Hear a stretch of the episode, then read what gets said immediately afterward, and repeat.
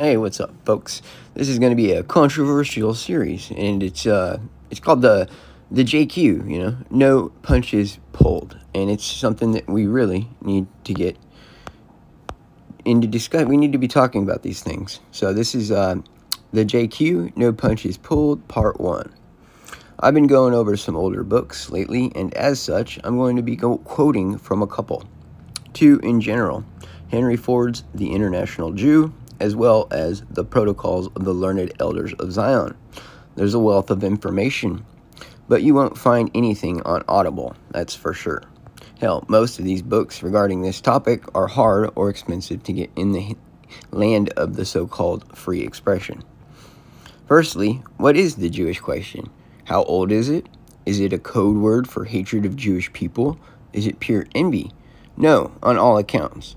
The questions that arise when discussing Jews are ones of honest inquiry. Their observations and connections that, when made in polite society, seem to create an unease, if not full blown hostility. It's as if Gentiles, or Goyim, have been trained to reject anything negative towards this particular people. The first Jewish question comes from their fantastic success in all endeavors regardless of their extreme minority and oftentimes legal restrictions. I've often said they control, not just prosper from many industry. I think it's just plainly obvious, yet I'm the hater. According to Ford, their control over the means of theatrical, movie, and magazine entertainment was wholly Jewish in the 1920s when he wrote. From Henry Ford, quote, The theater has long been a part of the Jewish program for guidance of public taste and the influencing of the public mind. Not only is the theater given a special place in the program of the protocols, but it is the in instant ally night by night and week by week of any idea which the quote power behind the scenes wishes to put forth. It is not by accident that in Russia, where they now where they now have scarcely anything else, they still have the theater, specially revived, stimulated, and supported by Jewish Bolshevists' eh, belief because they believe in the theater, just as they believe in the press. It is one of the two great means of molding popular opinion. Unquote. Wow. There's the Bolshevik theater appraisal of Mr. Ford. I love his candor and boldness of speech. It's so refreshing compared to the pablum that passes for literature today. What's vital to understand, and what Ford instinctively sees, is that the whole tradition of the theater is part of this gypsy people's culture. It's also a means of subversion against the host country that happens to be backstabbed and leached off of. the theater is just the pre-runner of the movie industry. Denying Jewish domination in Hollywood today is just ridiculous. But Ford saw it clearly in his time. Quote, not only the legitimate stage, so called, but the motion picture industry, the fifth greatest of all the great industries, is also Jew controlled. Not in spots only, not 50% merely, but entirely.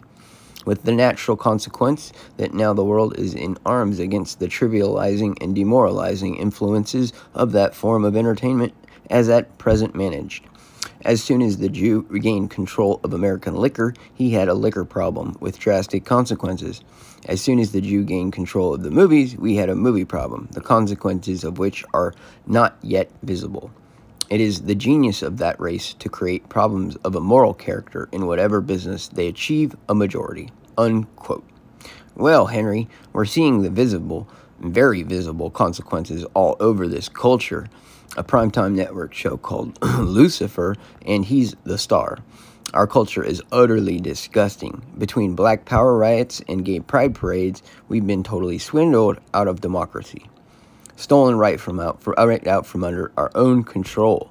The information molders convince us that pandemics are happening and we buy it, hook, line, and sinker. No questions asked, no evidence offered. If this ain't the consequence he warned of, what the fuck is? So, in Mr. Ford's opinion, what was the JQ? Quote, here in the United States, it is the fact of this remarkable minority, a sparse Jewish ingredient of 3% in a nation of 110 million, attaining in 50 years a degree of control that would be impossible to a 10 times larger group of any other race that creates the Jewish question here. 3% of any other people would be scarcely occasion would scarcely occasion comment because we could not meet with their a representative of them wherever we met, went in high places. In the innermost secrecy of the councils of the Big Four at Versailles, Versailles, in the Supreme Court, in the councils of the White House, in the vast dispositions of world finance, wherever there is power to get or use, yet we might Yet we meet the Jew everywhere in the upper circles. Literally everywhere there is power. He has the brains, the initiative, the penetrative vision which almost automatically project him to the top, and as a consequence, he is more marked than any other race. And that is where the Jewish question begins. It begins in very simple terms. How does the Jew so habitually and so resist, resistlessly gravitate to the highest places?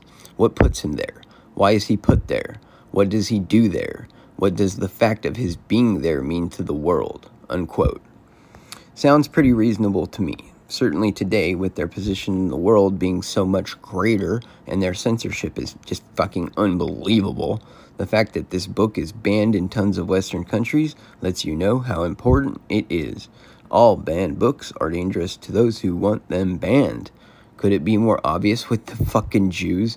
They shrink from the slightest bit of scrutiny. Yet there's hardly a matter on earth where they aren't opinionated in the fucking, like, extreme towards one way or the other.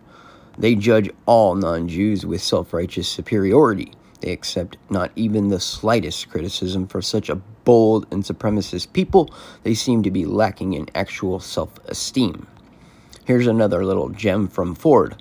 Quote, who stands at the apex of this mountain of control? It is stated in this sentence The motion picture influence of the United States and Canada is exclusively under the control, moral and financial, of the Jewish manipulators of the public mind. Unquote. Oh, but Ford furnishes us names and titles and an idea of the full picture. Again, back to Ford, quote, Who is who in the motion picture world? The names of the leading producing companies are widely known. The famous players, Selznick, Selwyn, Goldwyn, Fox Film Company, the Jesse L. Lasky Feature Play Company, United Artists Corporation, the Universal Film Company, the Metro Vitagraph, Seligs, Thomas H. Ince Studios, Artcraft, Paramount, and so on.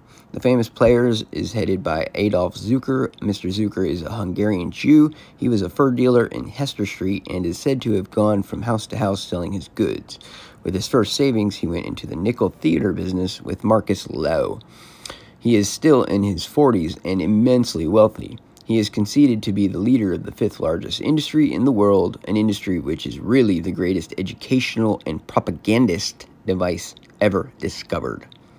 The reader will not be deceived by the use of the word educational in this connection. Movies are educational, but so are schools of crime.